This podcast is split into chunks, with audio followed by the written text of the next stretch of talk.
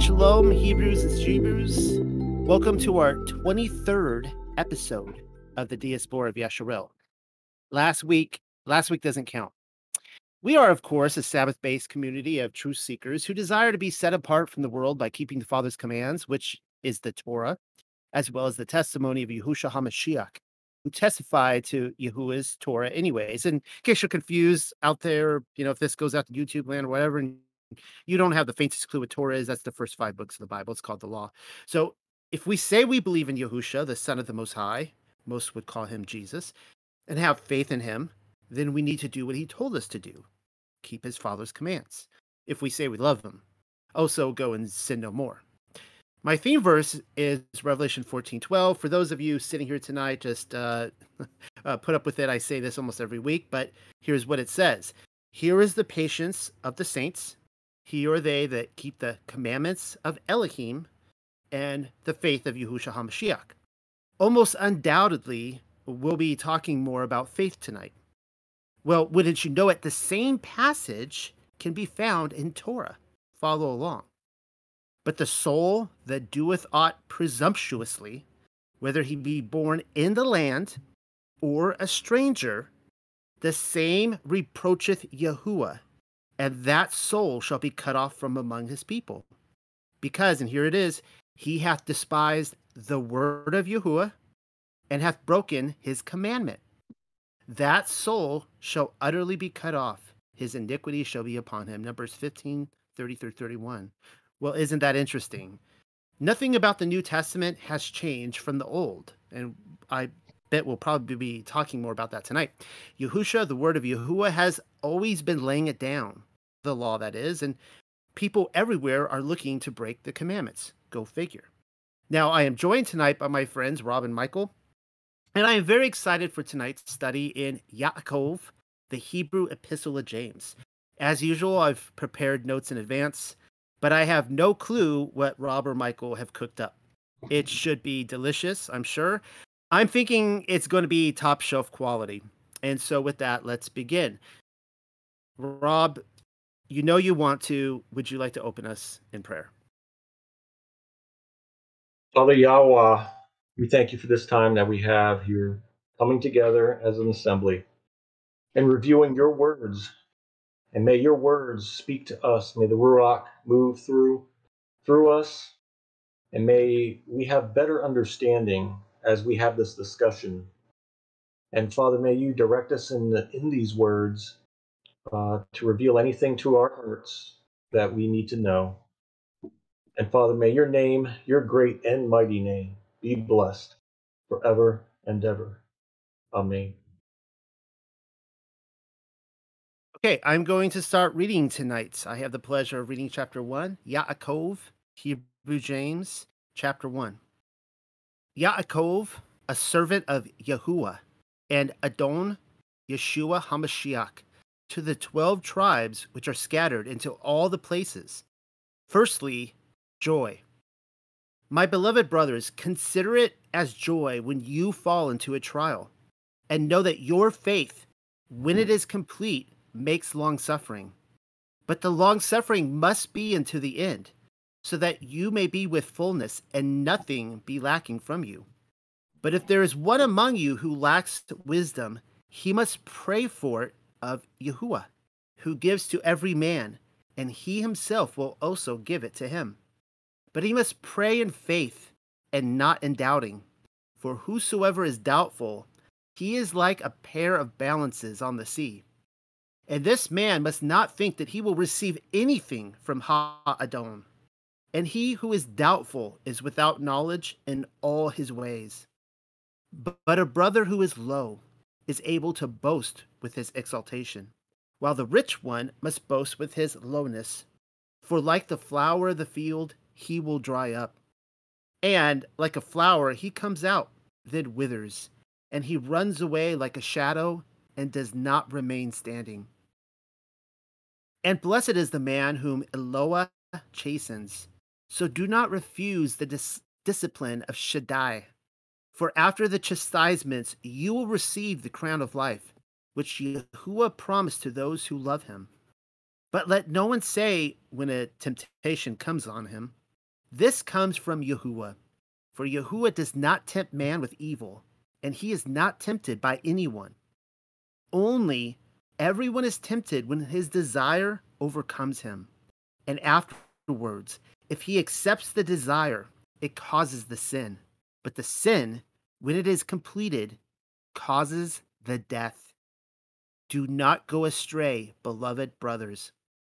Every good gift comes from above, from the light of the Father, and with him there is no change, nor alteration of light and darkness. And he was shown to us according to his will by the word of truth, so that we can be first fruits of his creation. Because of this, beloved brothers, all the sons of man must be quick to listen, but not to speak, and not to anger. For the anger of the sons of man does not do that which is good before Yahuwah. But you must be of those who do the word, and not of those who hear only, by which they deceive you. For if one is he who hears the word, but does not do it, he is like a man who sees himself in the mirrors of the serving women. For after he saw himself, he goes away from it and forgets what he saw. But whosoever sees with fullness into the law of joy and establishes it, and does not forget what he heard, but does it, this one will be blessed in all his deeds. However, if one among you thinks by himself that he serves Yahuwah, but does not keep his tongue with the bridle, but deceives his heart, this service of Yahuwah is not good. But the pure service, without lack before Yahuwah the Father, is this He who goes to visit the fatherless ones and the widows in their distress. This concludes chapter 1 of Yaakov, handing it back to you, Rob. Okay. Uh, Shabbat Shalom, everyone, and uh, welcome. And I will start. I will start with my uh, commentary on this and and roundtable it as we as we are looking at uh, James chapter one, and I'm going to drop in in the chat here something for y'all y'all to follow along. But what I want to touch on here is a couple things. And once again, as we read Jude, the Hebrew Gospel of Jude, there was warnings to the fellow believers, to uh, Israel. And once again, here we have J- James speaking to the 12 tribes which are scattered into all the places. So that's one thing I want everyone to, to remember. This is written to the 12 tribes scattered. So as you read each and every chapter we go through, this is to you who are in the 12 tribes. He says here, I have seven points here on this slide, and we are to consider it joy when you fall into trial. And many people are very, uh, how would you say, just distraught when they be, come into a trial, challenges in life, uh, when things are getting tough in your life. And we must consider it joy because these trials are here for for refining us, for for us to be able to endure, to learn the suffering, the long suffering, and, and the endurance of these trials so that we can walk in hard times in joy as well as in the good times in joy. And most people have a hard time with that, which is understandable, but that's part of the different mindset we must have uh, that James is telling us. Uh, we, it must be a change of mind, just like repentance. It's a change of mind we must walk away from this world. I mean, we read it so many times to walk away from this world and walk into walk in in the spirit. And so that is walking in the spirit is these trials that come upon us, we must consider them as joy. So um, Next one here is the, the okay, so the long suffering. Your complete faith produces long suffering, and complete is the whole faith. You know, it's it's the uh, the totality of your faith will produce long suffering. So you'll be able to endure these things and have that joy. And it must be until the end. That's key. You know, you can't just go through a couple hard times in your life and then give up in the end. You must endure to the end so that you will lack nothing. And we know when we read scriptures that if you endure unto the end, the blessings that you uh, will be given will you won't lack any of them because you gave up at the end. You'll you'll, you'll gain them all. And then four, blessed are you who Eloah Eloah chastens. Welcome it, for after the ch- chastisements you will receive the crown of life if you love Yahweh. So once again, talking about you know the, the trials, the chastising, etc. Uh, if you receive them, you you you know you're going to be blessed. You're going to be blessed because you are uh, receiving them in joy. You're long suffering, and you're you're refining yourself in this whole process. And most people, that is not not going to be an easy thing to uh, understand, but it, it is what he's saying. Point five I got is praying to Yahweh so he can give you wisdom. Now, we, we read this in John and also here that we need to pray to the Father to be given wisdom. That wisdom is very important, as we've read before, and as most of you here know, the importance of wisdom and of from above, not wisdom of, of this earth. Because well, when you pray in faith with no doubt, you must pray in faith with no doubt, otherwise you will receive nothing and will and be without knowledge in all your ways. So so the wisdom is going to help each and every one of us with battling the doubts that may come across our path, with challenges to our faith, to the scriptures, to our walk, etc. And we read in Jude 20 and 24 to strengthen your faith without doubting. He warned us strengthen your faith without doubting. And here James is telling us pray in faith with no doubt. So they both are in agreement here as a second witness that we must do that. And I think that's very important because we must all pray for wisdom and we must pray in faith without any doubt when we do so. Number six, you are tempted when you when okay, here's a, here's a good one is to think about sin. Uh, when you're tempted, when your de- desire overcomes you. Okay, if you accept the desire, it causes the sin. When it, it when it is completed, it causes the death. And I want to refer to Jude 18. In the last days, there will be scoffers beside you who will walk after their desires.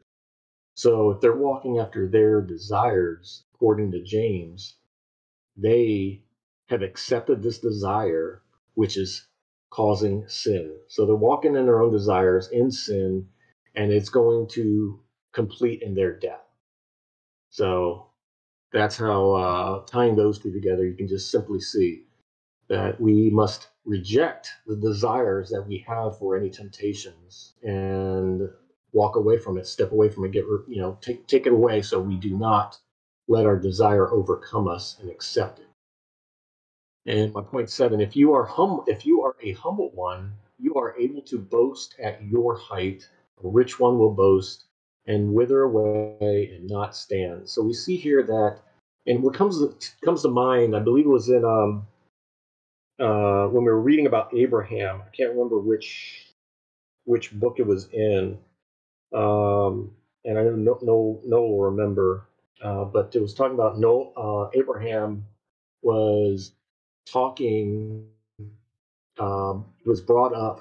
I forgot what book it was. Just as an example, he was brought up and he was going around at his death, right before his death, and he was more or less pointing out the sin of people that he was seeing, and so he he had the ability to uh, somewhat boast in his height because he was a righteous man uh, and humble, and so he had that ability to do so without uh, committing sin. But he quickly realized that he he did he needs to stop that or, or shouldn't be doing that.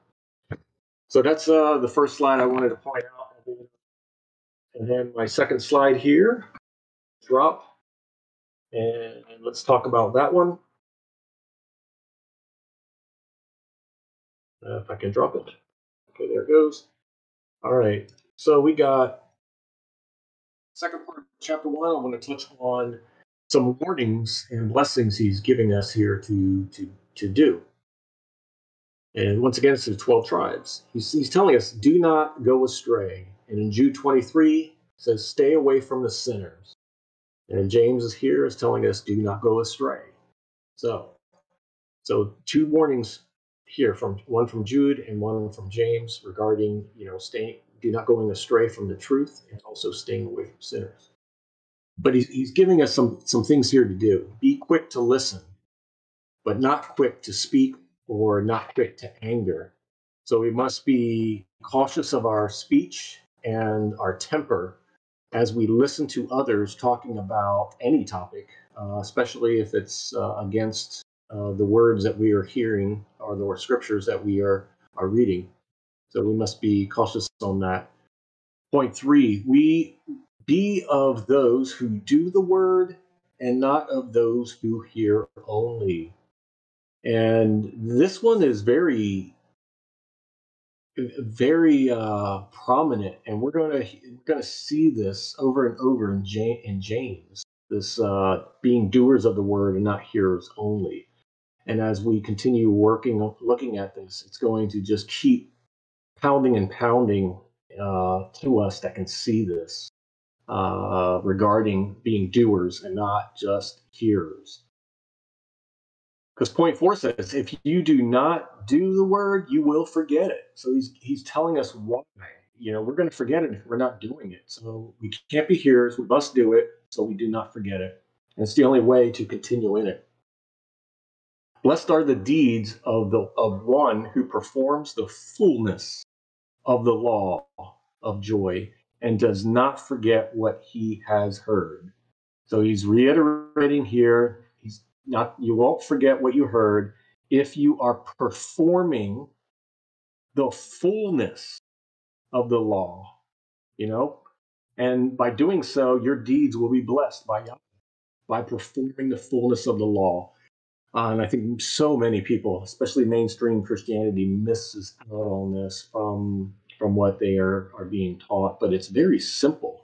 Forming the fullness of the law uh, and it and and I guess it would depend on how it is interpreted. But if we know the fullness of the law is, even if you look at the first, the greatest commandment that Yeshua says, "Love Yah with all your strength, mind, and soul, and love your neighbor as yourself." Uh, in that, all the uh, law hangs on, and if you're performing that, the fullness of all of that, then it will be a joy to you. Uh, once again, he talks about the speech. Bridle your speech is good. So be quick to listen, bridle your speech, uh, and you know, slow to speech and also to anger. And point seven: visit the fatherless and widows in their suffering. And this is an area, uh, if any any ministries out there or any people wanting to go and help others, I would definitely start with there the the the, the orphans and the widows. Uh, helping them out, for they are the ones who are without a complete family, as as we were designed to be uh, in the twelve tribes. Uh, and lastly, I got here sh- shown by the word of truth, every good gift comes from the light of the Father, and with him there is no change nor alteration of light and darkness. So I wanted to point out those uh, two points first seven and the second seven that I pulled from this chapter, and then circle back around with some more commentary. But I'll hand it over to Michael to add to this. Michael, all yours. Awesome, Rob. Thank you so much. Shabbat shalom. Um, if I sound different, I've been sick all week, so that's the reason. Um, I'm going to start off kind of like an overview, like I usually do with these new chapters or these new books. Um, so the writer himself, you know, the writer refers to himself only as James, a servant of Yah, and of Yeshua HaMashiach. Um, let's let's talk about that. So Yeshua had two apostles named James, James the son of Zebedee and James the son of Alphaeus, but it's unlikely that either of these wrote the letter.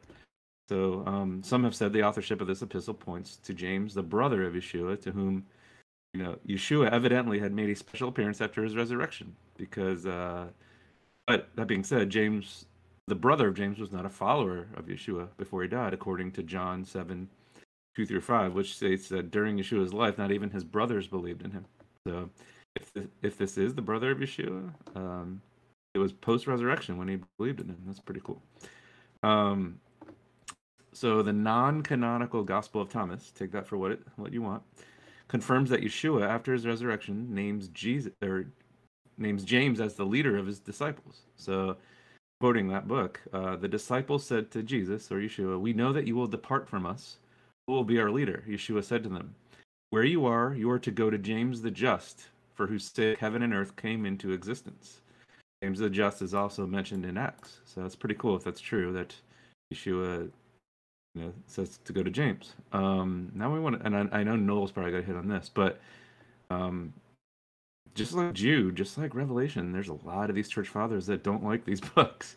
And the Protestant reformer Martin Luther said he, he denied it was the work of an apostle and termed it an epistle of straw. He once claimed that although James names Christ, he teaches nothing about him. Wow. But only speaks of general faith in God. Luther even went so far as to assert in one place some Jew wrote the letter of James, who probably learned about Christian people but never encountered any.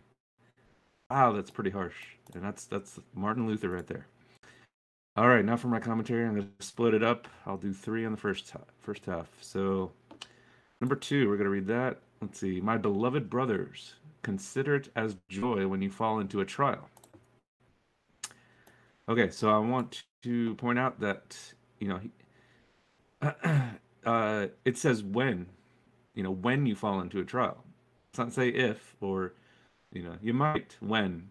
So basically, expect to fall into trial as a as a brother, you know, or as a you know follower of Yah. When. Um, okay, so I was struggling for a lot of decent nuggets on James, so there will be many cross references, and I'll try to explain the connection. Um, so consider it joy as you fall into a trial. So the first one would be First Peter 1, uh, starting on 6. In this you greatly rejoice, even though now, for a little while, if necessary, you have been distressed by various trials. Same word.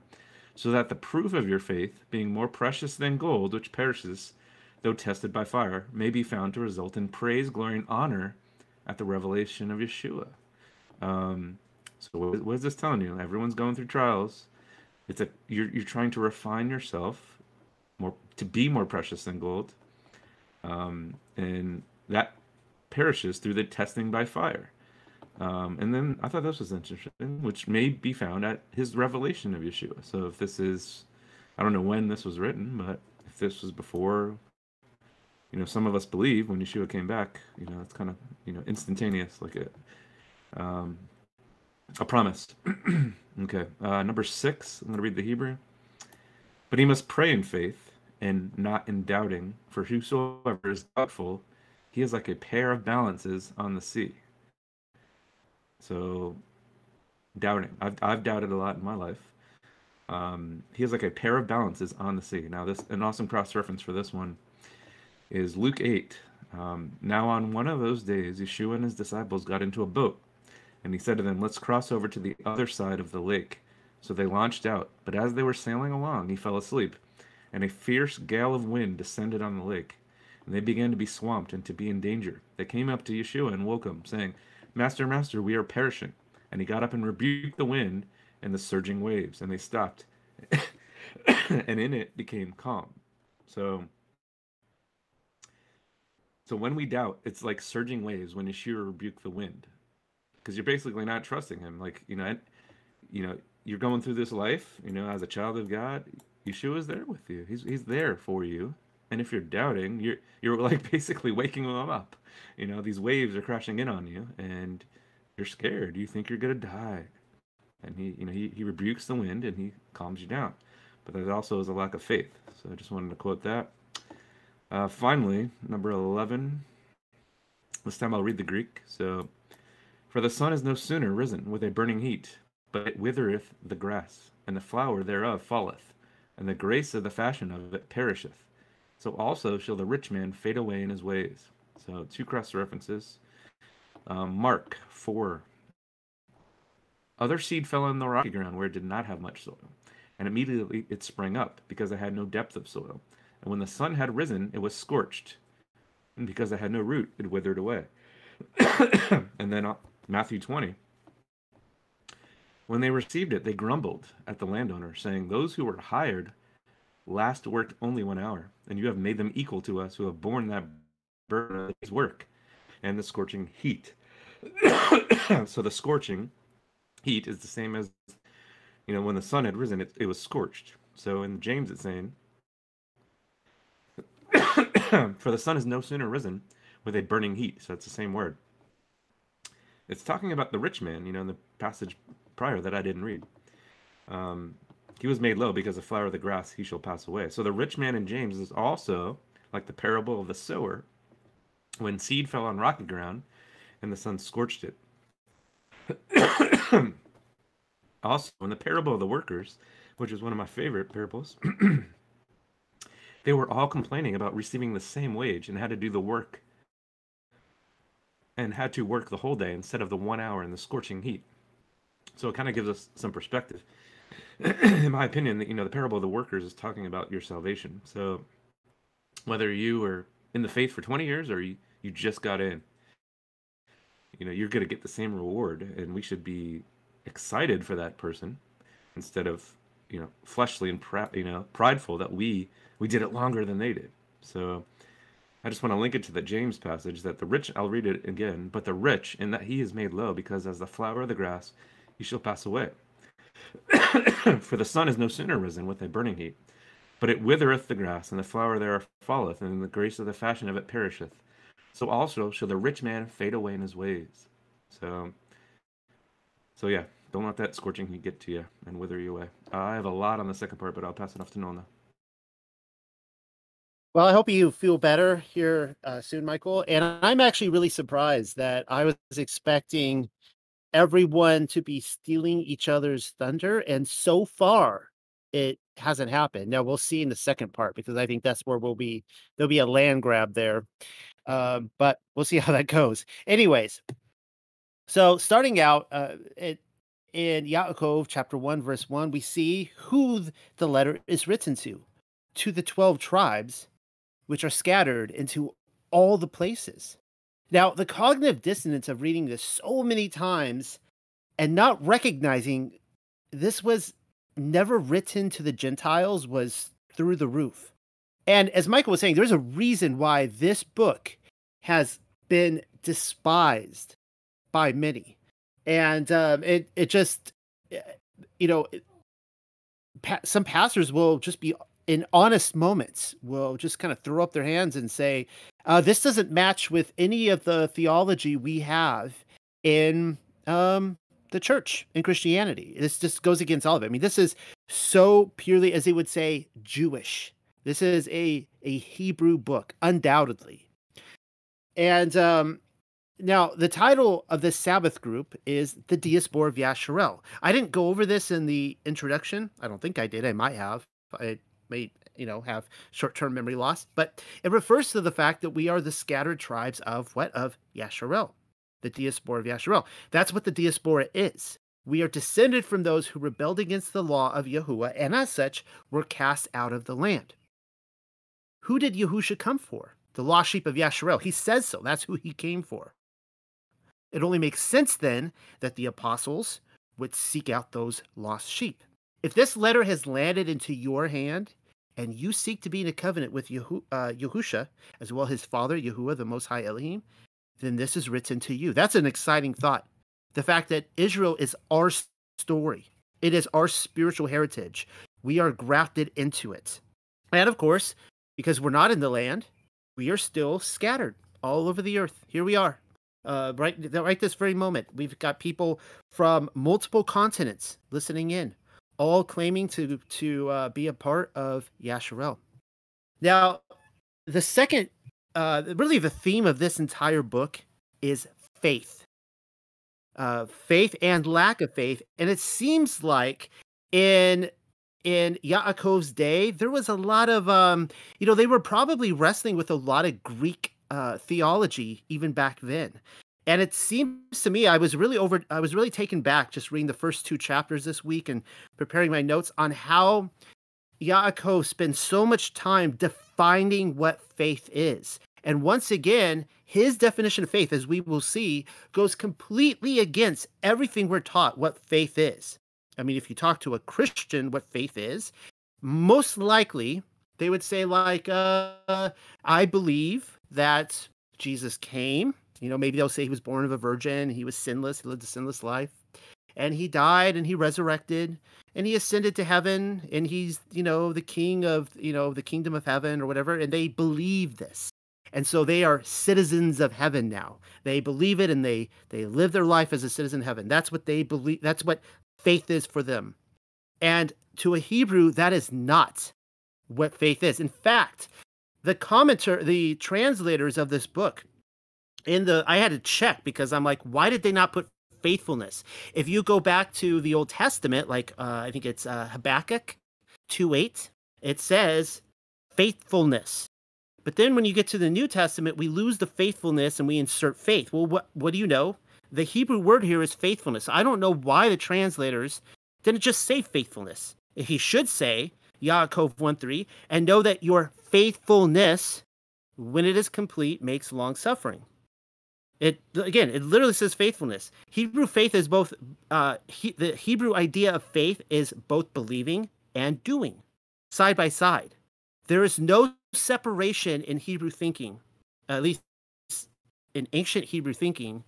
I don't know about modern Hebrew thinking or Jewish thinking, but in ancient Hebrew thinking, there is no separation. Uh, faith is not a thinking system; it is a doing. Why did the commentators again say not put faithless? I don't know, but they they do it a few times in here. All right, so then we jump over to Yaakov 1.5, and this is what it says. But if there is one among you who lacks wisdom, you must pray, uh, pray for it of Yahuwah. I was actually surprised that um, uh, Rob and Michael didn't touch on wisdom here. I thought they might delve into that. And I just wanted to point out here that uh, he says here, he must pray for it of Yahuwah, who gives to every man. So we see that in uh, we see that all throughout Scripture. I just threw in a quick uh, verse here, Psalm one eleven ten. The fear of Yahuwah is the beginning of what? Of wisdom. A good understanding have all those who do His commandments. His praise endures forever. So in order, you know, there is a connection here about fearing Yahuwah and doing His commandments, and then receiving wisdom.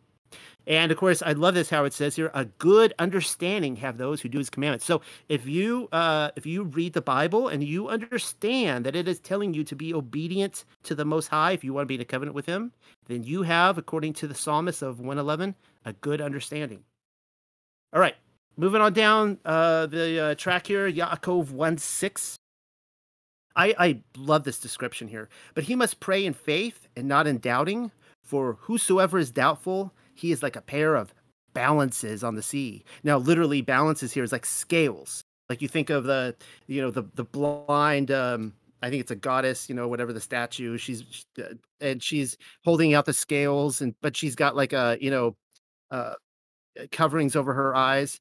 And in the Greek, you know, this is a popular phrase about. Uh, oh, let me actually just read it here. I don't have it in front of me, but here we go.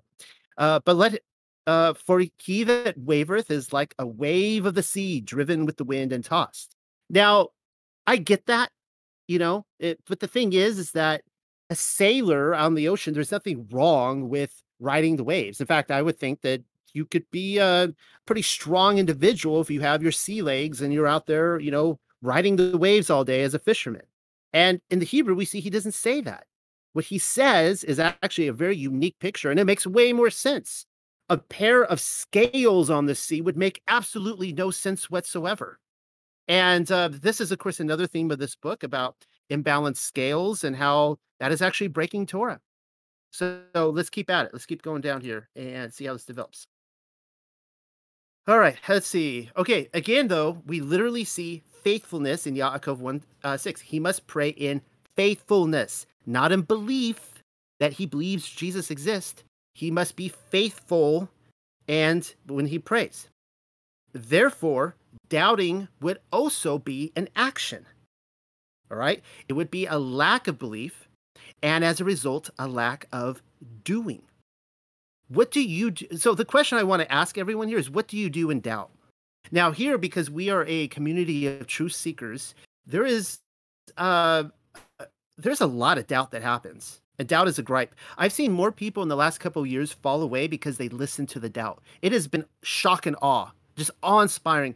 How many people I thought were solid with Yah, who loved Yahusha, they came to the truth movement. They wanted to seek out uh, the truth and point out all the lies of the world because of their love of Messiah. And they fell away. There's been so many.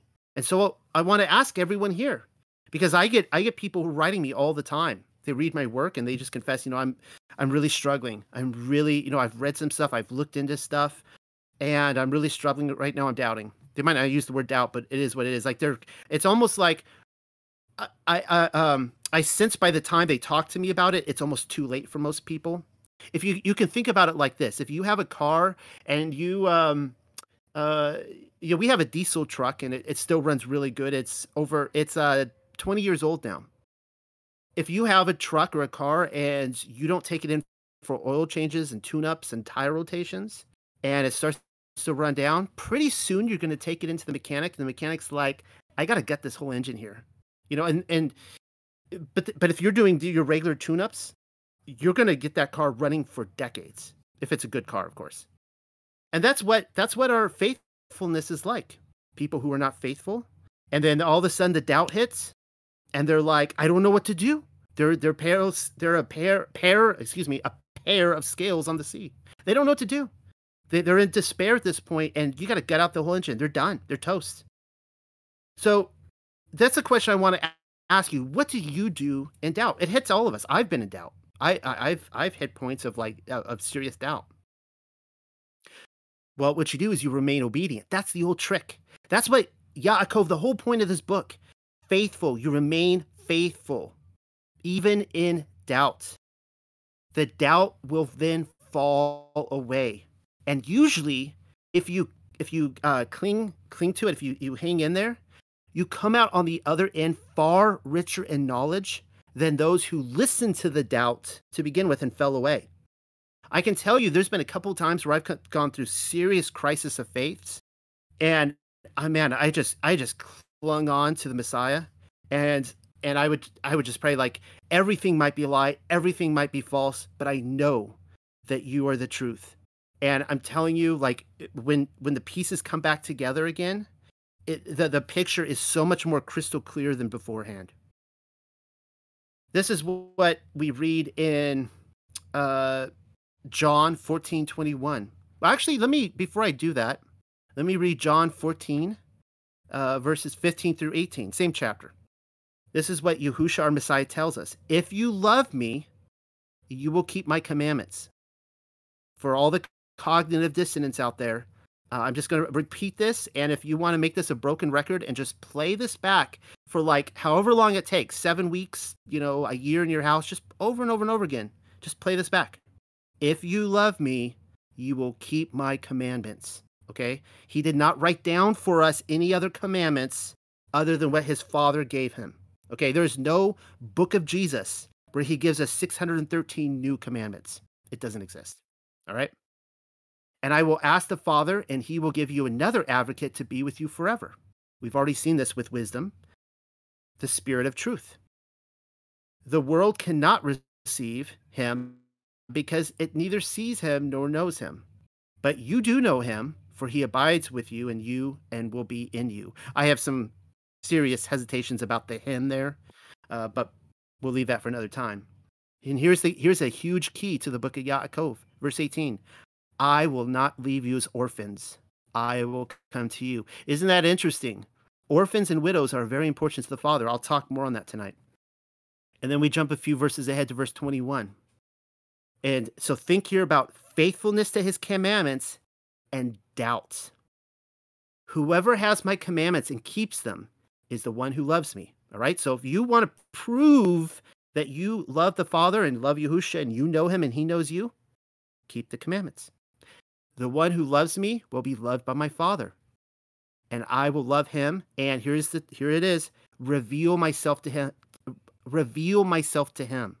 Yahusha promises us that he will reveal himself to us if we love him by keeping his uh, father's commandments. That's a, that's a really neat promise. Let's read a few more here. First John 2 3. But this we can be sure that we have come to know him if we keep his commandments. So now it's not just love, it's knowing him. We can be certain that we know him if we keep his commandments. I suspect it has something to do with the fact that the Father is like, you know, we always wonder about that verse, you know, uh, depart from me, you worker of lawlessness, I never knew you. Right? Now he says right there, you were a worker of lawlessness, I never knew you. And there's the connection right there. I suspect that it has something to do with the fact that Yahuwah the Most High is like, how that, you know, he's getting a report from the angels, whoever, and they're like, how that guy, he's keeping my commands. Wow, he's he's devoted to it. I want to get to know this guy better. I think I want to spend eternity with this guy. Let, let's kind of bring him into our inner circle.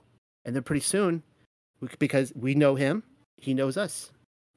Uh, here we go. First John 5 3. For this is the love of Elohim that we keep his commandments. Similar theme replayed, and his commandments are not burdensome. There's there's the that want to throw that out there too. We can put this, make this a broken record too, and repeat it. I, I know about broken records. I, I have a few broken records in my house. It's a sad uh, tale for another time. But he says this, and his commandments are not burdensome. You cannot say his commandments are burdensome. I get this all the time. People come to me and say how burdensome they are. They're not burdensome. His yoke is easy and his burden is light. Second John 1 6 says this, and this is love, that we walk according to his commandments. So we, you always want to say, you know, we walk as as Jesus walked, right? As Yahusha walked. Well, says love is walking according to his commandments, because that's how Yahusha walked, according to his commandments. This is the very commandment you have heard from the beginning, that you must walk in love. All right. And there's so much more I want to uh, cover here, but I think this is a good cutoff point. So uh, I'll let Rob and Michael take over the second half of the chapter. Back to you, Rob. Okay.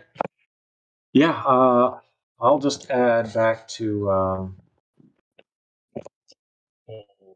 back on the first chapter here. One other things I want to add is the differences in the Greek and the Hebrew we see in verse 11. There's been in the Greek it has for the sun is no sooner risen with with the burning heat is not not in the Hebrew and also so also shall the rich man fade away in his ways but it has the essence of the of the verse still there so it you know whether it was added or uh, just given more detail or not. It, it's not taking anything away. So I didn't really, really comment comment on that one. In verse 21, it, it's uh, completely not there in the Hebrew, and it, it once again it doesn't really ne- necessarily take away or add. It, it seems to be just additional detail on that. Wherefore lay apart filthiness and superfluity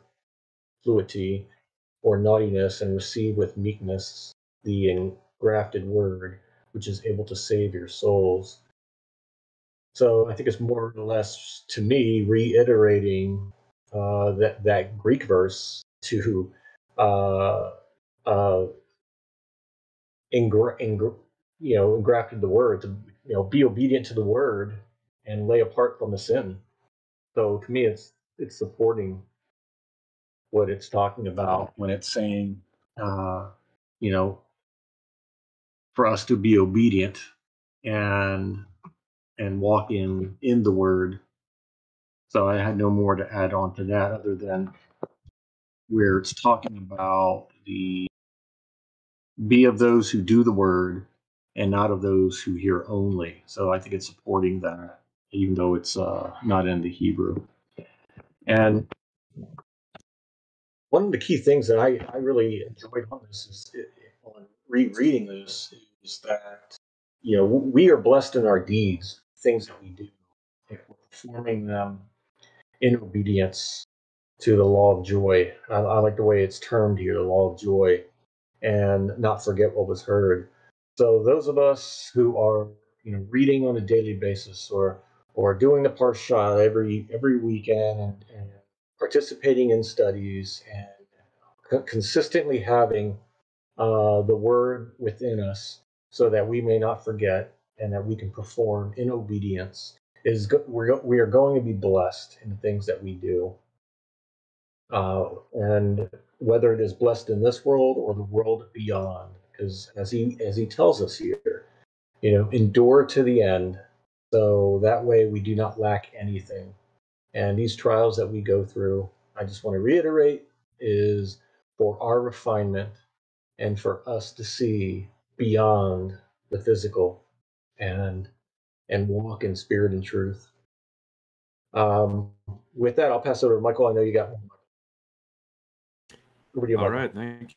Yeah, yeah. Hopefully, my voice can last. This is my biggest part of the night because I don't have much on the next chapter, but uh, let's give it a shot. So, uh, number eighteen. I'll read the Hebrew, and uh, and he was shown to us according to his will by the word of truth, so that we can be first first fruits of his creation. I want to talk about first fruits. Um, let's see. So the offering of the first fruits of the harvest occurs in the week of Passover Unleavened Bread Festival, and it, it is a ceremony performed which commences the marking off of time to the feast of first fruits, which is called Shavuot or Pentecost. So this was instituted somewhat as a memorial of Moses, a type of Messiah, presenting Israel as an offering to the Father after he completed the work of delivering them from the dominion of the enemy, Pharaoh of Egypt.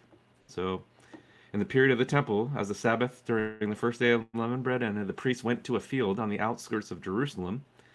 And I'm not going to pronounce this word, scythe, and scythe the measure of the first ripe choice barley grain, so the first fruits of the crop, which had earlier been marked out by the members of the Sanhedrin. It was to be offered in the temple on the day after the Sabbath. So Leviticus 23:11 says, you know, it was prepared the evening before, and the sheaf made of fine flour and oil was lifted up or waved before Yahweh in a ceremony at 9 a.m. on that morning together with the sacrifice of a lamb and a sweet smelling offering to Yahweh. So each family also, as Yahweh commanded, brought, brought a single bundle of their first fruit of the barley crop to the temple on the day after the Sabbath of the first day of unleavened bread, uh, which is high Sabbath. And the priest would then wave it before Yahweh. So this was considered the early first fruits. The latter first fruits being at the end of the 50th day from this time, which from the Greek word has been called Pentecost, meaning 50, or Shavuot in Hebrew. So the intervening 50 days in between the two first fruits were to be counted day by day, and it was called counting the Omer. So a lot of people, you'll hear, hear that. We're in that season right now. So the barley was ready to harvest, so they waved their sacrifice at the temple and began the harvest right away. Um, let's see. So the Hebrew word for sheaf is Omer, and the Omer was the measure of the barley using the banking loaf. All right, so couple of passages that say Messiah was our first fruits, and both in 1 Corinthians 15. So, but Christ has indeed been raised from the dead, the first fruits of those who have been fallen asleep. So in 23, but each in turn Christ the first fruits. Then when he comes, those who belong to him.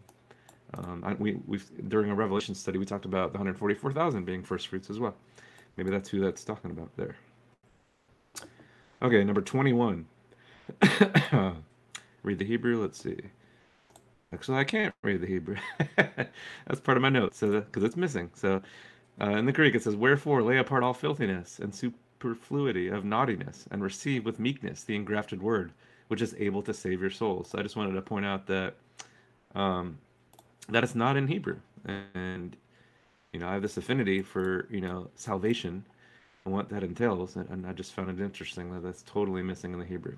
Um, uh, let's go to 23. This one, I have a lot on this one, so this is my big one for the night. So, in the Greek, it says, "For if any be a hearer of the word and not a doer, he is like a man. He is like unto a man beholding his natural face in a glass." And in the Hebrew, it says, "For if one is who hears the word but does not do it, he is like a man who sees himself in the mirrors of the serving woman." That's a huge difference. Huge difference. Um, I'm gonna, have to, I'm gonna have to talk about those serving women and the mirrors. So it's mentioned twice in uh, you know the Tanakh in Old Testament, Exodus 38 7. It says, "This is uh, then he inserted the poles into the rings on the sides of the altar with which to carry it. He made it hollow with planks. Moreover, he made the basin of bronze with its base of bronze from the mirrors of the serving women who served the doorway, doorway at the tent of meeting." So That's pretty crazy. That uh, the, the women who were at the doorway in the meeting, they had mirrors made of bronze, and that's what was used as the base. Um, Samuel two twenty two. Now Eli was very old, and he heard about everything that his sons were doing to all of Israel, and that they slept with women who served at the doorway of the tent of meeting. Interesting. All right, so our favorite Josephus in the Antiquity of the Jews, he states, um, "They, the sons of Eli, talking about what I just read in First Samuel, also were guilty of impurity with the women that came to worship Yahweh at the tabernacle, obliging some to submit to their lust by force, and enticing others by bribes." So Josephus here suggests that the women had come to worship or make offerings, perhaps after giving birth.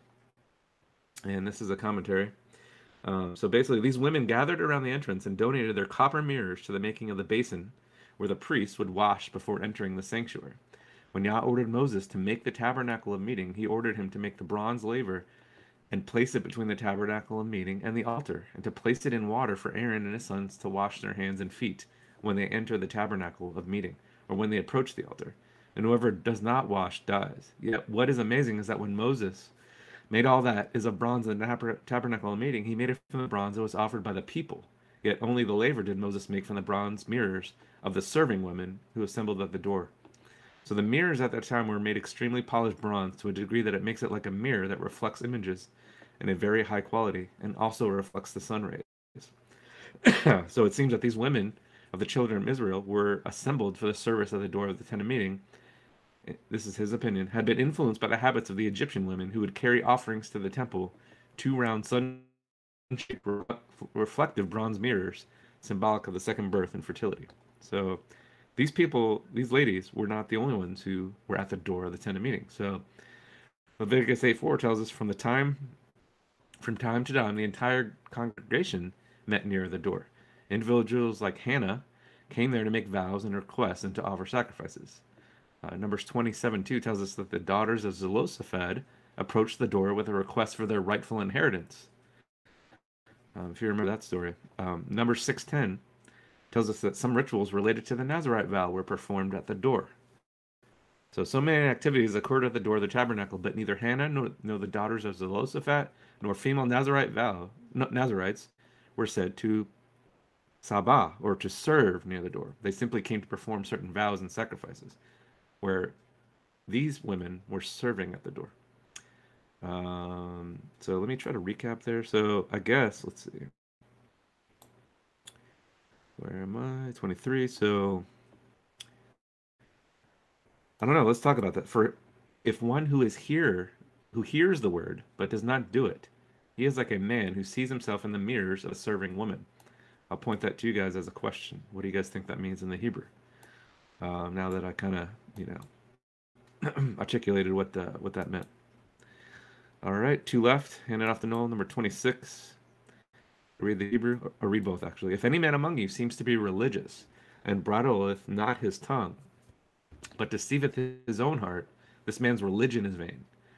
And in the Hebrew it says, However, if one, one among you thinks by himself that he serves Yahweh, but does not keep his tongue with a bridle, but deceives his heart, this service of Yahweh is not good. So if you notice the difference, if any among you seem to be religious,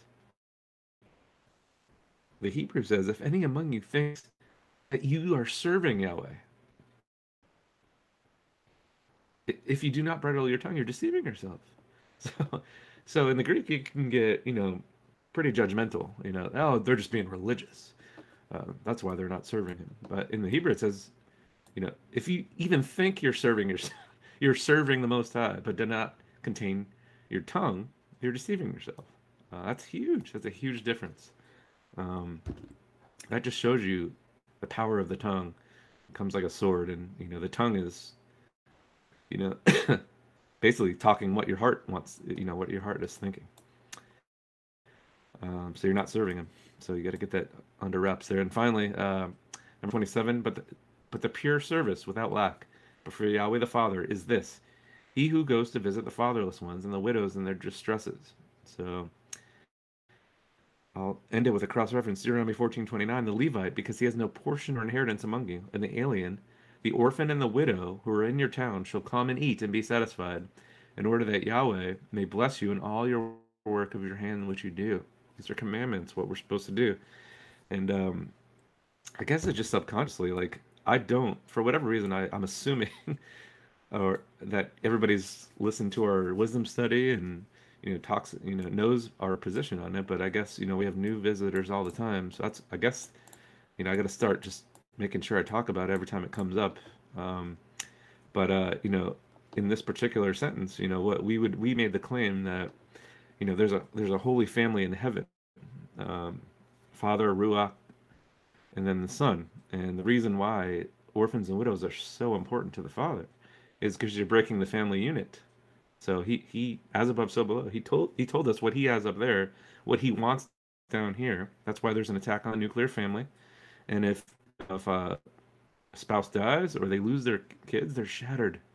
They are shattered. Why? It's because they're breaking the family nuclear unit. And as Israel, we need to you know we need to take care of them. I'll end it on that note, and I'll hand it off to Noel. Well, it happened. Uh lightning, thunder, uh, thunder stolen. So I had a lot of notes on the mirror women as well, and I think I'll still have a few to go over. So I just gave it away for the second half. I will be talking about women, uh, namely two kinds of women: righteous women and unrighteous women.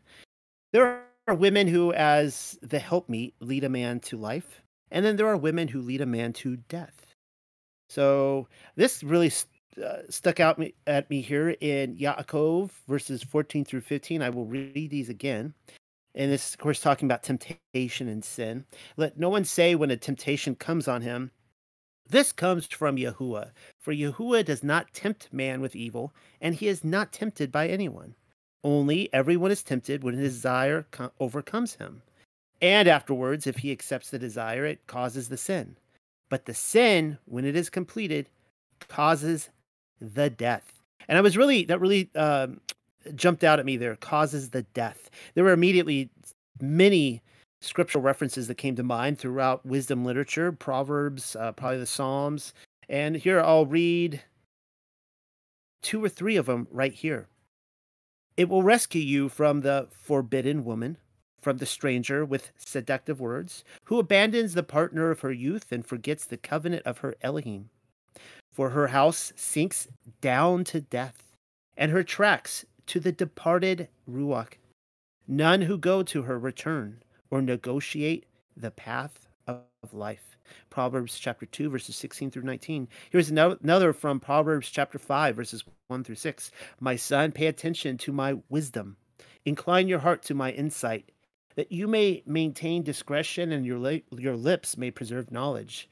Though the lips of the forbidden woman drip honey, and her speech is smoother than oil, in the end she is bitter as wormwood, sharp as a double edged sword. Her feet go down to death, her steps lead straight to Sheol. She does not consider the path of life. She does not know that her ways are unstable. And then we see again here in Proverbs chapter 7, verses 25 through 27. It's all throughout. Of course, I'm not going to read them all. This will be the last one. Let not thine heart decline to her ways, go not astray in her paths. For she hath cast down many wounded, yea, many strong men have been slain by her. Her house is the way to hell, going down to the chambers of death. I actually really like that phrase. It almost sounds like a horror movie, you know, like the chamber, you know, or the the house of hell, or the way to hell, or something like that. I don't know, but uh, and you know, this is just Yaakov reminding us that when we sin uh, to the point of death, uh, it is by our own desire. Like the Torah will fall away, the law, law will be broken, uh, we will be led away from it to our destruction. But it was by our desire all along. I mean, the picture being given here in these passages is like a man looking down from his window at the street, and there is a a uh, seductive, a seductress woman down there, a woman of the night, and he just keeps looking at her and thinking about her and desiring her you know and it's like what business does he have to do that? Why is he standing there doing it? Why is he now leaving his house and going down the stairs and walking down the street by the lamplight to meet her right? And um, so he is he is being led to his death by his own desire. Um, and you know, th- this is again, this is on the the the theme of faithfulness, right? And uh, and doubt, and we doubt because you know uh, th- that's a that's a he seems to be counterbalancing that here in Yaakov between faithfulness and doubt, and of course falling away and finally being led to our death. Now I'm going to touch here about the mirror women, and I won't go over the the passages that uh, Michael talked on. One was in Exodus 38:8, and then he talked about, interestingly enough, the uh, the the sons of Samuel were going and bedding with the the the mirror women in the door of the tabernacle. But there's something that is. Let me just go over this again because I'm not sure all that he touched on on this. The the the lav, the laver of bronze was a wash basin probably used by priests in the tabernacle in the wilderness, the, the tabernacle in the wilderness, as a place where they cleansed their hands and feet. So before they could go make a sacrifice or go into the presence of the Most High, they had to wash their hands and feet. This was a type of baptism. What do we do when we baptize ourselves? When we cleanse ourselves? We are repenting of our transgressing the law. And I tell people this all the time Yahuwah has called us to be priest in his kingdom we are expected to be priests and this idea of, of baptism of dipping ourselves in water and should be a regular um, instance. And i tell people like when you take a shower take a bath use that time to repent of your sins to you know to ask the father to be washed clean and uh, turn away from them. You know you're not just washing your body your heart washing your heart and your soul.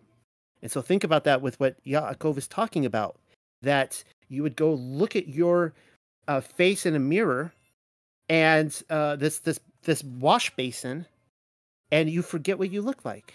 You you, you just you, you don't even repent. You're cleansing yourself for what purpose? You're unbalanced. You're unstable. You're not. It doesn't mean anything to you, right? You you don't have faith. You could say you believe, but you don't because you're unstable. Uh, so, anyways, so let's see here. What else? Going back to this. Oh yeah, so the wash basin, another way of looking at it at the tabernacle is it was a way to reflect upon your, your life. And I've already gone over this. The wash basin uh, used in the tabernacle was um, okay. Anyways, was, uh, all right. So let's see. Did he wa- Did he read thirty twenty when they go into the tent of meeting, or when they come near to the altar to minister to burn a food offering to Yahuwah? They shall wash with water, so that they may not die. Now this is for the priest. All right. Now keep in mind yeah, these are the Levite priests, but we are all called to be priests. So where what might we go that we might die if we don't wash first in the basin where we could see our own reflection?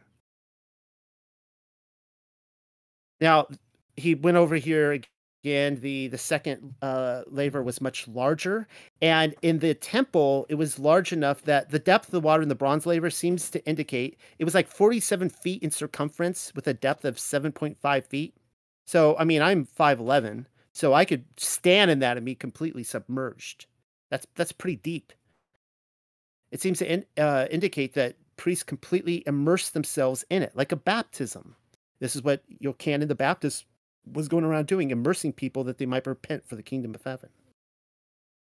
So this is what we see. Oh, this is what we see in uh, Yirmiyahu, Jeremiah chapter 52, 17. And the pillars of bronze that were in the house of Yahuwah, and the stands and the bronze sea that were in the house of Yahuwah, the Chaldeans broke in pieces and carried all the bronze to Babylon. So he's saying in the Babylonian captivity uh, that you know, they they destroyed it. They they carried away. But what I like there is he calls it the Bronze Sea, which immediately reminded me of Revelation. And before the throne, there was a sea of glass, like unto crystal. Why would there be a sea of glass before the throne? Maybe because people are going into his presence and they have to wash in it. I would include the angels in that as well. I have a feeling that the angels, anybody anybody in heaven, a creature, animal, person, divine being, uh, other Elohim, they if they if they want to go before the throne, they better wash themselves if they want to live and not die. Like you better be repenting of your sins if you're even up there in a sinner. Remember when uh, Isaiah went up there and he's screaming, you know, I'm unclean, I'm unclean. Like he he knew like he was in some serious bit like he was in some serious trouble because uh, he was there and he hadn't gone through the right ceremony. Well, I like to quote this a lot, and this comes from the first book of Adam and Eve. Um, eh, this is probably one of my favorite passages in the whole book. And this is what it says And to the north of the garden, uh, the Garden of Eden, there is a sea of water. There it is again, the bronze sea or the crystal sea. Clear and pure to the taste, unlike anything else, so that through the clearness thereof one may look into the depths of the earth. Hmm. And when a man washes himself in it, he becomes clean of the cleanness thereof. And Elohim created that sea of his own good pleasure, for he knew that would come of the ma- he knew what would come of the man he would make, so that after he had left the garden on account of his transgression, men should be born in the earth. Among them are righteous ones who will die, whose souls Elohim would raise at the last days, when all of them will return to their flesh, bathe in the water of the sea, and repent of their sins. But when Elohim made Adam go out of the garden, he did not place him on the border of it northward. This was so that he and, and Hava would not be able to go near to the sea of water where they could wash themselves in it, be cleansed from their sins, erase the transgression they had committed, and be no longer reminded of it in the thought of their punishment. Right? I got a couple more here. This comes from uh, the Hebrew Gospel of Yochanan, chapter 7, 16 through 17. Yeshua answered and said, My teaching is not mine, but it is from him who sent me. If any man desires to do the desire of El, he will recognize the teaching, whether it is from El or if his word is from himself. Actually, I don't know why I included that there. It's still a good verse, but let's read the next one. And okay, this one comes from the Hebrew Gospel of Mark 16. And he said to them, Go into all the world Preach the word of the King of the heavens to every cre- creation. He who believes and is dipped, he will be saved. But he who does not will be destroyed. That's really interesting now. Because he, again, he's referring, like, if, if Christians are wondering, like, why do I have to be baptized to be saved? Because you're going to be standing in the presence of the Most High. You better be baptized. You better dip yourself. That's Torah, baby. That goes all the way back to the tabernacle. You, you're, if you're a priest, you walk into there into the presence of the Most High, you don't dip yourself, you don't wash, you're in big trouble. So think about what Yaakov is saying again. When he's saying he's talking about people who are looking at, into this wash basin, they're washing themselves, they see the reflection there, and they walk away and they don't even know what they look like. All right, with that, I'm going to be handing it back to Rob. I think we're just going to delve right into chapter two, unless I, I, think we should just save discussion for the end. I don't know how you, Rob, and Michael feel about that, but uh, Rob, you up to reading chapter two? Yes, I'm ready. Michael, I don't think you had anything else to add, correct? I did not. Nope. All right, take it away. All right.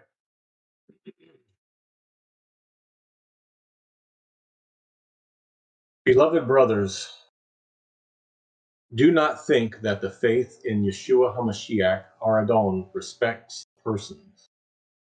For when one arrives at the house of judgment with a golden ring and with lovely clothes, and also a poor one with worthless clothes, and you show respect to him who wears lovely clothes, and says to him, Sit by us on the good seat, and say to the poor, Stand there, or sit at our feet then they will will not look justly they sorry then they will not look justly on this poor one but you will be judges who make a bad division. Listen to me beloved brothers. Did not yahuwah choose the poor ones in this world who are rich in faith and possessors of the promise which he promised to those who love him? But you you put the poor to shame. As for the rich ones, it is not they who do everything to you with force. Is it not they who do everything to you with force and bring you out through the judgment? And do they not reproach and blaspheme the good name of He whom you yourselves call upon? If you perform the law as it is written in the Torah, but you but you must love your fellow as yourself. You do good. But if you have respect to man, you do sin and are convicted by the law uh, as transgressors. For if one establishes the whole Torah, all of it, but sins against one command, he is guilty of the whole. For he who said, You must not commit adultery, he also said, You must not murder. So if you do not commit adultery, but you do commit murder, you transgress the law. Because of this, you must speak and do as those who will be judged by the law with joy. But severe judgment will come on him who did not perform mercy, for the mercy boasts against the judgment. And what profit is there, beloved brothers, if one says that he has the faith, but he does not have the works? For this faith does not have the ability to sanctify him. For if there is a brother or sister who lacks to sustain themselves every day, and one of you speaks words of comfort to them, may quote, may Yahweh give you grat- gratification, end quote. But he does not give them anything to profit the body. What profit will they have by these words? So the faith, if it does not have the works, is dead by itself. Truly, one is able to say, You have the faith, but I have the works. Bear me witness of your faith with your works. I am also bearing witness to you of my faith, for I have works. You, you believe that Yahweh is one. You do well. The Satans also believe so, and they tremble. But do you want to know that the faith without works is dead? Was not our father Abraham justified by his works when he brought his son as an offering on the altar? And by this, you yourself are able to see that the faith worked with his works. And by the works, the faith was made complete or whole. And by this, the Torah was fulfilled, which is said, quote, And Abraham believed in Yahweh, and it was reckoned to him as righteousness. And now you are able to see that man is justified by the works and not only by the faith.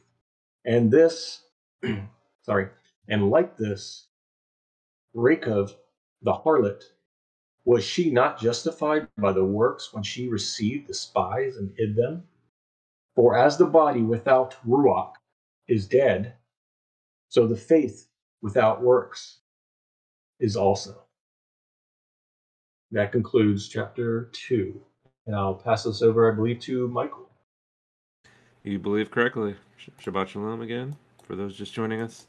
Um, I'm going to start on verse 1. So, beloved brothers, do not think that the faith in Yeshua HaMashiach our Adon respects persons.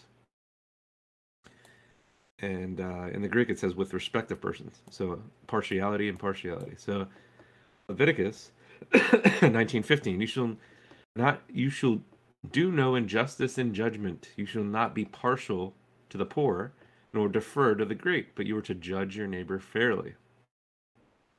Isaiah 11, one of my favorite chapters, talks about the seven spirits, but it also talks about a righteous judge. So Isaiah 11, 4.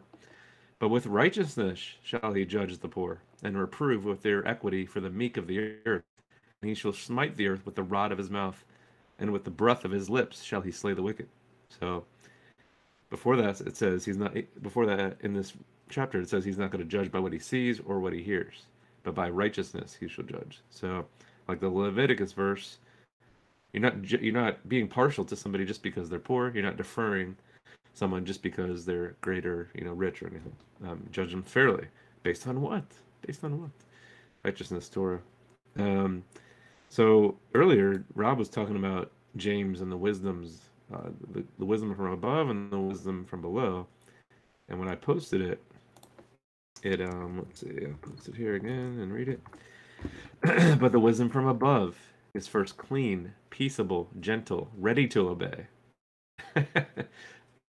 I laugh because, uh, yeah, because if you know, in our opinion, wisdom is the holy quote unquote spirit, set apart spirit. You would be, if you had it, you'd be ready to obey. you wouldn't fight it. Um, filled with compassion and good fruits, without partiality. Without partiality. So if you have wisdom, you're you are you can you know you're not judging based on appearance, right? And without hypocrisy. Um, the next one, number two. This is my long one in this this chapter.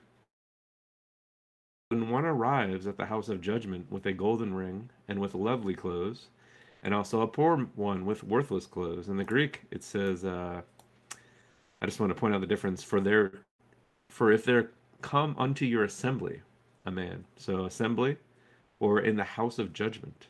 But that was interesting. That that's a huge difference there. But uh, this first actually kind of led me down to rich man and Lazarus. Lazarus. So I wanted to speak more on that.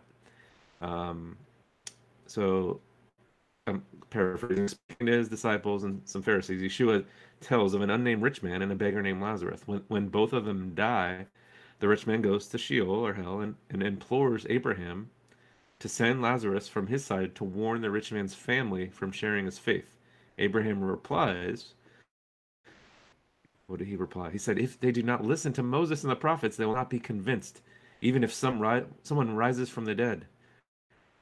Um, you know, Yeshua asks what I have to do to be saved. He says, keep the keep the commands. Abraham says the same thing. Um, so I want to relate it back to James. So these are, in my opinion, this is kind of another, you know, symbology. Golden ring, rich, comes in with lovely clothes. You're looking at him, you're like, oh, this guy must be something important, or a poor one with worthless clothes. Um, some more on rich man and Lazarus, which I thought was really awesome. So Lazarus in the Greek it, is the Greek form of the word Eli, Eliezer. So Eliezer is the name of Abraham's servant. Eliezer was from Damascus. So Abram said, Sovereign, Sovereign Lord, what can you give me since I remain childless? And the one who will inherit my estate is Eliezer of Damascus. So think about this for a second. Father Abraham, the ultimate, you know, Hebrew of the faith, he has a Gentile servant whom he loves like a son. It's this Gentile servant whom Abraham seems to find a bride for his son Isaac. Eliezer is faithful. So, although he's not a direct descendant of Abraham, he remains a committed servant. So, um, this is what this is saying. What is Yeshua saying? He's comparing the Pharisee to the rich man. Saying to them, a Gentile servant who is faithful to the will of Abraham will recline at the table with Abraham, but you, the very sons of Abraham, will not. So, um, it must basically this commentary says this nuisance would have been sensed by a first century Jewish Pharisee because they took pride in being the sons of Abraham. So they naturally assumed that they would inherit Abraham's estate um, just because of the bloodline. So basically, he's saying, you know, the poor man will, was on the right side of Sheol, um, while the rich man was not, and asked to be dipped in water. And I forgot which chapter in Enoch. I think 21. That, that that's a good chapter if you guys want to read more about the depths of Sheol and the different layers. Um, number five, read the Hebrew. Listen to me, my beloved brothers. Did not Yahweh choose the poor ones in this world, who are rich in faith and possessors of the promise, which he promised to have those who love them? In the Hebrew, or in the Greek, sorry, it says, let's see. It says, the poor of this world, rich in faith, and heirs of the kingdom. So I thought that was that was the, the difference between the two. Heirs of the kingdom and possessors of the promise in the Hebrew. I mean, obviously they're, they're interchangeable, but I just thought it was interesting that it took out the, the kingdom part. Um, I wonder, I don't know if I remember. I guess John didn't say, you know, gospel of the kingdom. I wonder if the, Matthew says that or something, gospel of the promise or something. Um, okay, so back to number five. So I'm going to break this up. So the, in the first part of five, it says, "Listen, my beloved brethren." So it's found in it's also found in James Speaks at the Council of Jerusalem. So if you remember at the very beginning of James one, I said he, you know, this is probably James the Just, which is also there. So in Acts 15, after they had stopped speaking, James answered, saying, "Brethren, listen to me." So nowhere else in the New Testament that, that that's that's found. So that's why they assume um, this this book is written by James the Just, which would would have been Yeshua's you know brother. Um, so the latter part of five um, is talking about those who are rich in faith, poor ones. Um, it reminds me of the Sermon on the Mount. So Yeshua's blessings on the Sermon on the Mount. Uh, blessed are you who are poor, for yours is the kingdom of God. It's very similar in the Greek to those the Sermon on the Mount. Um, but that was cool. And finally, in ten, I'll split it here. Uh, Hebrew. For if one establishes the whole Torah, all of it, but sins against one command, he is guilty of the whole.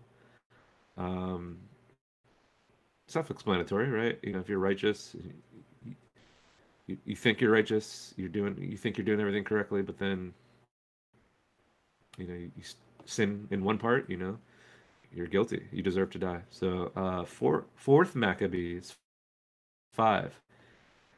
19. So don't think it's a minor sin for us to eat forbidden foods, whether we disobey the law in a small matter or a big one. It is equally important because we are showing equal contempt for the law itself. I thought that was a great cross reference. Fourth Maccabees 5:19 if you want to look it up uh, through 21. Uh, I'll split it up here. I don't have much on James too, but I'll have to know. All right, thank you. Uh, chapter two goes over practical ways of how to live Torah out. And that would be, of course, widows, uh, fatherless, or which is the orphans. The problem of humanity remains the same now, just as it did then, apparently. We fail to see ourselves as widows and orphans. And uh, I mean, us, adopted into the family, the family of Elohim. Did not Yahusha say he came to bring the sword? right? I mean, we've all experienced this in our own lives. For those of us who have pursued our Father's commands, we many of us have been ostracized from our families. I mean, just uh, I'm hearing stories everywhere. I mean, I could give my own testimony. I don't need to. I could give hundreds of testimonies of people who are hated by their families. They essentially become widows or, or widowers or, or, or orphans so if we do the same, if we ostracize uh, widows and orphans, then it is safe to say that we have yet to conform to the image of Yahushua HaMashiach, nor are we walking as he walked. It's all talk, just empty talk. So, of course, this is commentary really on uh, verses 2 through 3 here. I'll just read this again really quickly. Beloved brothers, do not think that the faith in Yeshua HaMashiach or, or Adon respects persons. This is, of course, a quote from scripture. Yahuwah is not a respecter of persons. But then look what we read in Deuteronomy chapter 10, verses 17 through 18. For Yahuwah your Elohim is the Elohim of Elohims, and Yahuwah of, well, and uh, Yahuwah of Adoms, or, or say Adonai of Adonai. He is the great Elohim, the mighty and awesome Elohim, who shows no partiality, there it is, and cannot be bribed. He ensures that orphans and widows receive justice. He shows love to the foreigners living among you and giving and gives them food and clothing. So this is something that's really important to Yahuwah. He sees us as orphans and widows needing to be what are we? We are adopted into the, the family. We we can you know if we if we are saved and a huge point of difference of course is you know christianity likes to teach you are for you know first saved i think i touched on this earlier you are saved first and then you know you just a breeze a walk through the park you just uh you know if, if you want to you know keep sabbath it's up to you. If you want to eat a little pork that's uh, just don't ask don't tell. It's no big deal. Yeah you know yah turns a blind eye right? And the thing is though is that you know i just lost my train of thought. Well let's go to the next one. I always i always lose my train of thought with pork. I don't know why but i shouldn't have gone there. It was a trap. Psalm 10 14 thou hast seen it for thou beholdest mischief and spite to, requ- to requite it with thy hand the poor committeth himself unto thee thou art the helper of the fatherless all right so yahuwah is the helper of the fatherless the orphans and again that is because oh i was saying on the salvation point that uh, our hope is to be uh, sons of the Most High. Just as Yahusha is the only begotten Son, we too hope to be sons and daughters of the Most High. What else do we got here? Psalm 68, 3 through 5. But let the uh, righteous rejoice. Let them be glad in Elohim's presence. Let them be filled with joy. There it is again, joy. And Yaakov wants us to, to live out our faithfulness with joy. Sing praises to Elohim and his name. Sing loud praises to him who rides the clouds.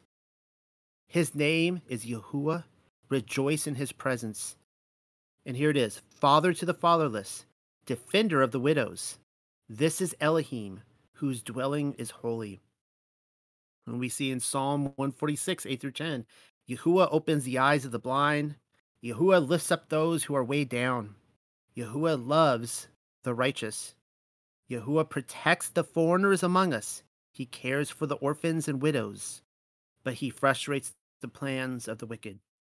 Psalm 82, 3 through 4 Give justice to the poor and the orphan, uphold the rights of the oppressed and the destitute. Rescue the poor and helpless, deliver them from the grasp of evil people.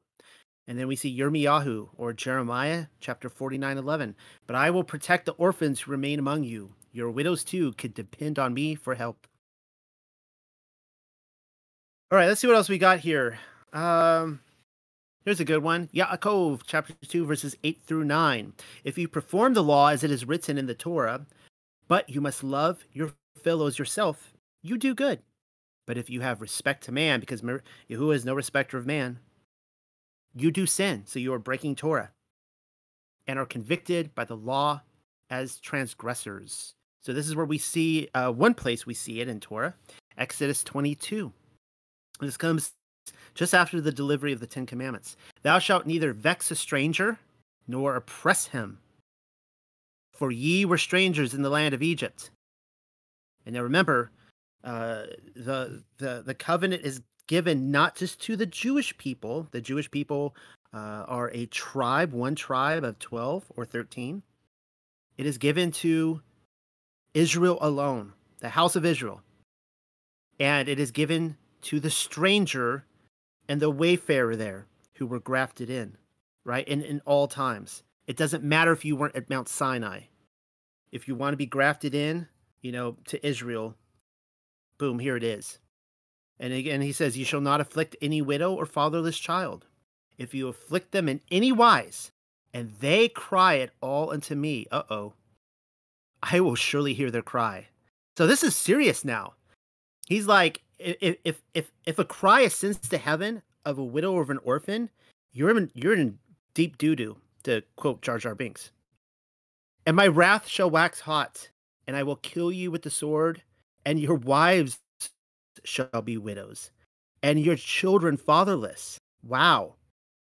If you lend money to any of my people that is poor by thee, thou shalt not be to him as an usurer, neither shalt thou lay, lay upon him usury. And it goes on and on from there. This just reminds me of uh, you know, I always got to bring it back to the mud flood. And, you know, you look at the orphan trains, right? This is a big hot topic, and you're like, why were there all these orphans and dead people? I don't know. He says right here, if you afflict them in any wise, and they cry at all unto me, I will surely hear their cry, and my wrath will shall wax so hot that I will kill you with the sword, and your wives shall be widows, and your children fatherless. Wow. All right, verses 10 through 13. This is what Yaakov says. For if one establishes the whole Torah, all of it, but sins against one command, he is guilty of the whole. Now, this is one of the most absurd verses I hear from people who refuse to keep Torah. They quote this to me. They slap this verse in my face like it's supposed to give them an out. What they're saying is they're incapable of keeping Torah. And since breaking one command breaks the whole of it, why even bother? That's what they're saying. But then they leave out the following line For he who said, You must not commit adultery, he also said, You must not murder. So if you do, if you do not commit adultery, but you do commit murder, you transgress the law. So are these people saying they're incapable of committing murder or or not committing murder or adultery? Is it that really? Like they, they see the woman out in the street and they just can't help themselves? Is that what they are saying? But it doesn't end there. Just keep reading. Verse 13. Because of this, you must speak and do as those who will be judged by by what? By the law. We will all be ju- we will have the book thrown at us. We are going to be judged by the law. There's only one law in the whole Bible. And he says to do this with joy. That's a theme, of course, in the Hebrew Yaakov, do it with joy. We will be judged by our actions in regards to the law. It's the whole faithfulness theme. Faithfulness without works is dead. We will be judged according to our dead works. Our refusal to live Torah out with a joyful, giving heart, taking care of the widows and orphans and the strangers in our midst, and, and so on and so on. Also, uh, the the Greek says law of liberty, uh, which is kind of interesting, and it says, um, but the Hebrew does not. I think um, I think Michael already commented on this, and this is perhaps to lead people away from Torah. I don't know, but fact of the matter is, Torah is liberty. Okay, but people just try try not to let the cognitive dissonance win the day here. If breaking Torah is sin, then the law itself is liberty.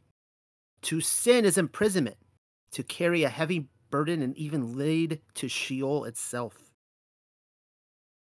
All right. Um, but, but severe judgment will come on him who did not perform mercy, for the mercy boasts against the judgment.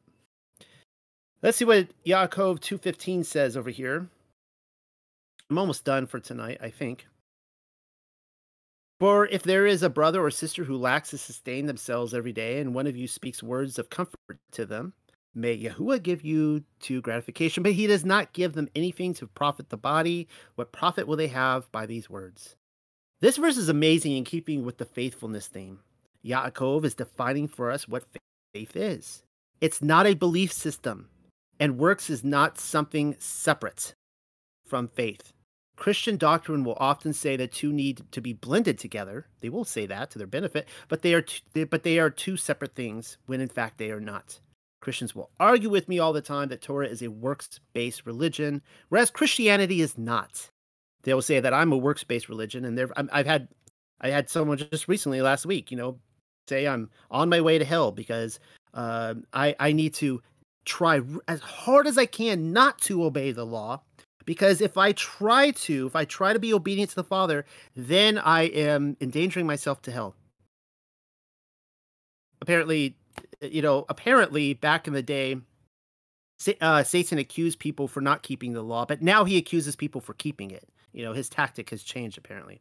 That seems to be the case much of the time. Christianity teaches that one is saved first, as I already mentioned, and everything to follow is a benefit or perhaps in some cases proof of their salvation. But that's not what we read in Scripture. Only those who persevere until the end will be saved. Consider what Yahusha says from, well, I shouldn't say from the horse's mouth, from the Messiah's mouth. And because iniquity shall be shall abound and love of many shall wax cold. So uh, uh, Yaakov is giving us examples of this uh, love of many waxing cold. But he that shall endure unto the end, the same shall be saved. Right? It's enduring unto the end. It's not you're saved and then you can coast through to the end. It's you you you endure unto the end. You can you can have it right your whole life. You could be on the right path and then you screw it up at the end and you walk away from it, and that would be quite the shame, and it happens. All right, one last one last bit here, and then I'll hand it over to Rob. I'll be I'll be done for the night. Yaakov two eighteen. What does this say right here? Truly, one is able to say, "You have the faith." Oh, I like this. This is this is good. This is so good. Let's try this again. Truly, one is able to say, "You have the faith, but I have the works." Bear me witness of your faith with your works. I am also bearing witness to you of my faith, for I have works. You you believe that Yahuwah is, is one. You do well. The Satans also believe so, and they tremble. Now, notice the contrast here. The Satans believe, right? And this is where people they this is the problem of when you um uh, when you confuse belief with faith. They're not the same. I mean, you have to have belief obviously to be obedient, right? Well, actually, you don't. You can be obedient uh, and still and still question. I went over that earlier tonight. But the thing is, is that even the demons believe and they shudder. And guess what? The demons they don't they don't obey Torah. They are lawless. They're unclean. They don't keep it. So they believe. They're in the same position as the faith of many across the world. Many people believe. Just like the demons. It's kind of like when people say, you know, I'm spiritual. And it's like, well, so are the demons. So maybe you should be a little bit more specific. And um, now I have suggested in the past that Yaakov is. I'll go ahead and say this. I have suggested this in the past. It has been put out there by me that Yaakov is directly responding to Galatians. Now that's a hot button issue. But fact of the matter is, Paulianity, which is 99.9% of uh, the faith, teaches this very thing. Whether or not the real person Sha- Shaul ever taught any such thing, I don't know. But it's definitely what is put forward. Um, uh, you know that you just you have belief and that saves you. The belief saves you. It doesn't save the demons. So what eh, what Yaakov says flies in the face of Christian teaching. This is one of the reasons why this book is hated so. No, it is not enough to believe in Jesus, or that Jesus existed, or that he died and resurrected and ascended to heaven. If you believe those things, congratulations, that's nice. Even the de- demons believe in Yahuwah. Without works, you clearly do not know him, and he does not get to know you. I went over those verses. That's how we know we are found in him by doing rather than simply advocating for like the home team, like this is football or something. We have been, um, and again, all right. And and uh, the other thing in this verse is that uh, Yaakov says, You believe that Yahuwah is one. That's great. Now, I was really thinking about this because I'm under the impression, I'm not reading the Hebrew, uh, but I, I think the word there is echad. That is the word for one. That's what I'm guessing it says, that Yahuwah is echad. That means he is in unity by way of friendship with uh, by way of friendship, but also in action, right? This is again the whole theme of um of the of the book. So this is what Yahusha says in Yochanan 17:21. I pray that you that they will all be echad, one, just as you and I are echad, one. As you are in me, Father, and I am in you. So this that's that kind of the irony here that you can believe that Yahuwah is echad, uh, but that doesn't mean that you're echad. If you're echad, then you are obedient to him. I it, I know I'm be, sound like a broken record, but Yaakov is so obvious, and he just keeps pounding this out over and over and over and over again, and it's undeniable. I love this book. The verdict is in. Uh, the Hebrew is way better than the Greek. I'm in love. Over to you, Rob. Right, great, great stuff, uh, both of you guys. I will, I will add my slides and talk about them, and kind of overlay the majority of what you guys had spoken about. So I may be somewhat quick then um, in regards to that. But I will start here regarding chapter two. Um, I'm going to break it up into two parts for chapter two. And the second part, I'll discuss faith and works. But uh, this first part, I will cover uh, beginning of chapter two primarily, and that is that is, uh, as Michael and Noel mentioned, Yahweh chooses the poor ones of this world, but you know they are rich in faith, and he says here, and the possessors of the promise to those who love him. So those who love him have have this promise, and we see the Father chooses the poor ones, and it is better to be poor than to be rich because. Uh, I think it's fairly obvious that we rely on Him and not of ourselves uh, in that. So that's one positive about being poor uh, is that we will rely on the Father and not on our own own selves and and and the rich. Then back to the partiality piece. I mean that, that was a big a big part that many people struggle with. Uh, I see this so much in the corporate world that people are given respect and dignity and honor because of their position, their fame, their wealth, etc. And why be a respecter of persons for that purpose or that reason? It should be all based on the basics of one's oneself. You know, is that person kind, generous, loving? You know, are they showing the fruits of the spirit? Um, everything should have a baseline, and that's why there is there should be no respecter of persons having some type of leverage over another besides the basics of humanity. Uh, yeah, point three here: do not show partiality to rich, as they do everything to you with force. And we read that, and that's what we see even in today's world with the the rich and elites having great power over others because of that, uh, the influence. I mean, it's very, I hate to say this, but it's fairly simple for the rich to influence others. Uh, for many people, do things that they would normally not do if they weren't desperate for money or needs, etc. And the rich can take advantage of that and influence and change this the scene and scenario around them to their advantage. And then part uh, the other part on three, well, partiality is sin, and people need to realize that too. Showing partiality is is a sin, uh, as mentioned here in in James. Uh, point four: speak and do the Torah with joy. So he, he's he, he's letting us know to do this. Speak and do the Torah with joy. That's what we do, and that's what uh, all of us here are, are doing. We are researching, studying, reading the Torah, and and speaking it uh, with those that we love, those that we know, and we do this with joy uh, and en- and enjoy doing it. Uh, we see here that there is judgment, severe judgment. It says to uh, that comes to the ones who do not perform compassion so those people out there who are not compassionate, and I don't mean a passive person that gets taken advantage of. I'm talking about compassion for the right the right reasons and the right purpose for others, and and doing something about it. So that should be a warning for everybody to uh, uh, perform compassion, be compassionate.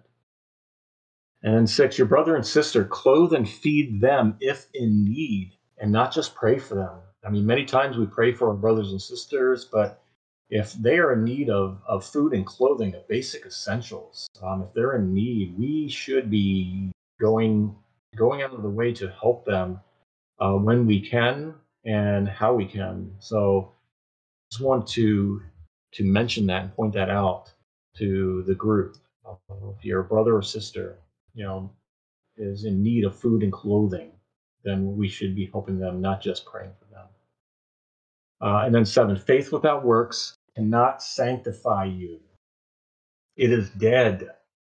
And that is uh, a very eye opening thought that you can have this faith, you can have this belief, but without the evidence, you, you won't be sanctified. It, it's just, it's dead. So I'll, I'll drop in um, slide number two. Give me a second here. All right, and this one's going to be on faith and works, and this is going to jump off of the last point seven I just mentioned here. And we see here that uh, I'll go through these. So James is saying, You believe that Yahweh is one, and you do well. The enemies, which is Satan's, also believe, and they tremble. So if if the enemies believe and they know and they tremble, uh, what does that tell you on just belief alone? And we see a point number two: faith without works is dead. He mentions. So right there, right there, just reinforces that our faith, our belief, must have evidence of it. We must be walking it out. And how do you walk that out? Is by doing what's in the Word, doing the, the Torah. Uh, the Torah is the instructions that was handed down by the Father himself. I mean, the words from the Father. It's not like Moses made these up um, just in his head. This was given by the Father for the instructions for the 12 tribes. And if we are in the 12 tribes being scattered out, we are to be obedient to, do such things. This is our foundation. And this we must show with our works by proving our faith. It's in what First John. I don't have in front of me. First John, maybe even Noel mentioned it too. Maybe or or is Michael First John two three maybe. Uh, I know it's in First John that um, Yeshua says, "If you love me, you will do my command." Uh, it's pretty simple, and by doing so, uh, your faith without works is dead. So we must do them. Point three: Abraham justified by his works. Okay, uh, faith by the works is made complete. It's made whole. So having true faith being made complete, there must be works to prove it, to be the evidence of that. And point five, and by and by this the Torah was established, which is said, Abraham believed in Yahweh, and it was reckoned to him as righteousness. Now you all are able to see that one is justified by one's works, and not only by the faith. Okay, he, he says that again, not only by the faith, uh, or is one justified but by one's works. And then Rahab the harlot was justified by the works when she received the spies and hid them. She did something. She received them because uh, once they explained who they were and uh, what what they were doing there, she knew uh, that she she needed to help them, and she hid them. And and because of that, because of her works, of her actions, he was justified. And lastly, for as the body without the spirit, the ruach, is dead. So if you do not have the spirit in your body, it's dead. It's it's just a, um, I guess you would call it an NPC. It's just there. It's just part of the program, and it's just lifeless. Uh, so we must need the ruach to be free, to live. So faith without works is dead also. And I'll end it with that. And I will turn it back over to Michael for anything further. Michael? All right. I only have a little bit left, so I'm looking forward to the roundtable and opening it up. So, number 14, it says, uh, I'll read both. What doth, doth it, King James, what doth it profit, my brethren? Though a man say he had faith and have not works, can faith save him? Hebrew, and what profit what profit is there, beloved brothers, if one says that he has the faith, but he does not have the works? For this faith does not have the ability to sanctify him. So, two things. Uh, it switched save him and sanctify him. two separate things. Normally, that would be two separate definitions um, sanctification and salvation. Uh, so, what do you guys think about that? And then also, uh, a small difference. Can faith save him? Question mark. Does not have the ability to sanctify him. Exclamation point. Huge difference, I thought there. what do you guys think about that? Uh, number 14. Uh, number 15, I'll read the Greek. So, if a brother or sister be naked and destitute of daily food, uh, Hebrew has so much more. Um, but then I realized that it was actually pulling from 16. But um, so destitute is the same word as lack in the rich young ruler. So in Luke 18 22, it says, When Yeshua heard this, he said to him, One thing you still lack sell all that you possess and distribute it to the poor, and you shall have treasure in heaven, and come, follow me. But when he heard these things, he became very sad, for he was extremely rich. So he had everything. The rich young ruler had everything, but sell the one thing you lack, and that's the same word as destitute of daily food. So sure, it can definitely be literal food, but can it also be spiritual food, uh, manna, right? So the rich man had everything, but uh, he lacked, um, so he didn't want to sell all his possessions and distribute it. Uh, 23, real quick. I just I just want to notate. So it doesn't mention that Abraham was a friend of God. So in the Hebrew it says, And by this the Torah was fulfilled, which said, And Abraham believed in Yahweh, and it was reckoned to him as righteousness. Greek scripture was fulfilled, Abraham believed in God, and it was imputed unto him for righteousness. Um, I just noticed another difference. You know, that word imputed, oh man, uh, seminary goes crazy on that one. Imputed righteousness. Here it says reckoned to him. I remember reckoned was in John, and I forgot what it meant, but I thought that was cool. And the, but I just want to notate that in the Greek it says he's the friend of God, but that's removed in the Hebrew. And finally, I was really struggling with James, finding great nuggets. Uh, to me, it's pretty self-explanatory. Uh, Noel and Rob did a great job of elaborating, way better than I could have. But uh, so everybody knows about Abraham's faith, right? That's that's pretty well taught. I want to talk about Rahab. So in 24, likewise, also was not Rahab the harlot justified by works when she had received the messengers and sent them out another way. So kind of summarizing who she was. So, according to Book of Joshua, when the Hebrews were encamped at Shittim in the Arabah or Jordan Valley opposite of Jericho, ready to cross the river, Joshua, as a final preparation, sent out two spies to investigate the military strength of Jericho. So the spies stayed at Ra- Rahab's house, which was built into the city wall. So the soldiers sent, sent to capture the spies asked Rahab to bring them out. Instead, she hid them. She hid them under bundles of flax on the roof.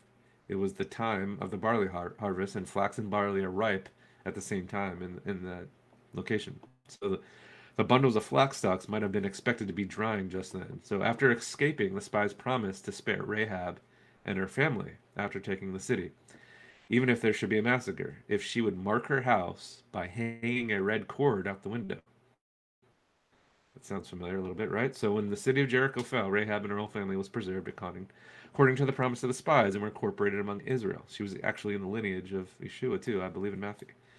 Um, so I'll just read it again uh, in the Hebrew. And like this, Rachav, the harlot, was she not justified by the works when she received the spies and hid them? So she was doing Torah. She was a harlot. She was a prostitute, but she was justified by them.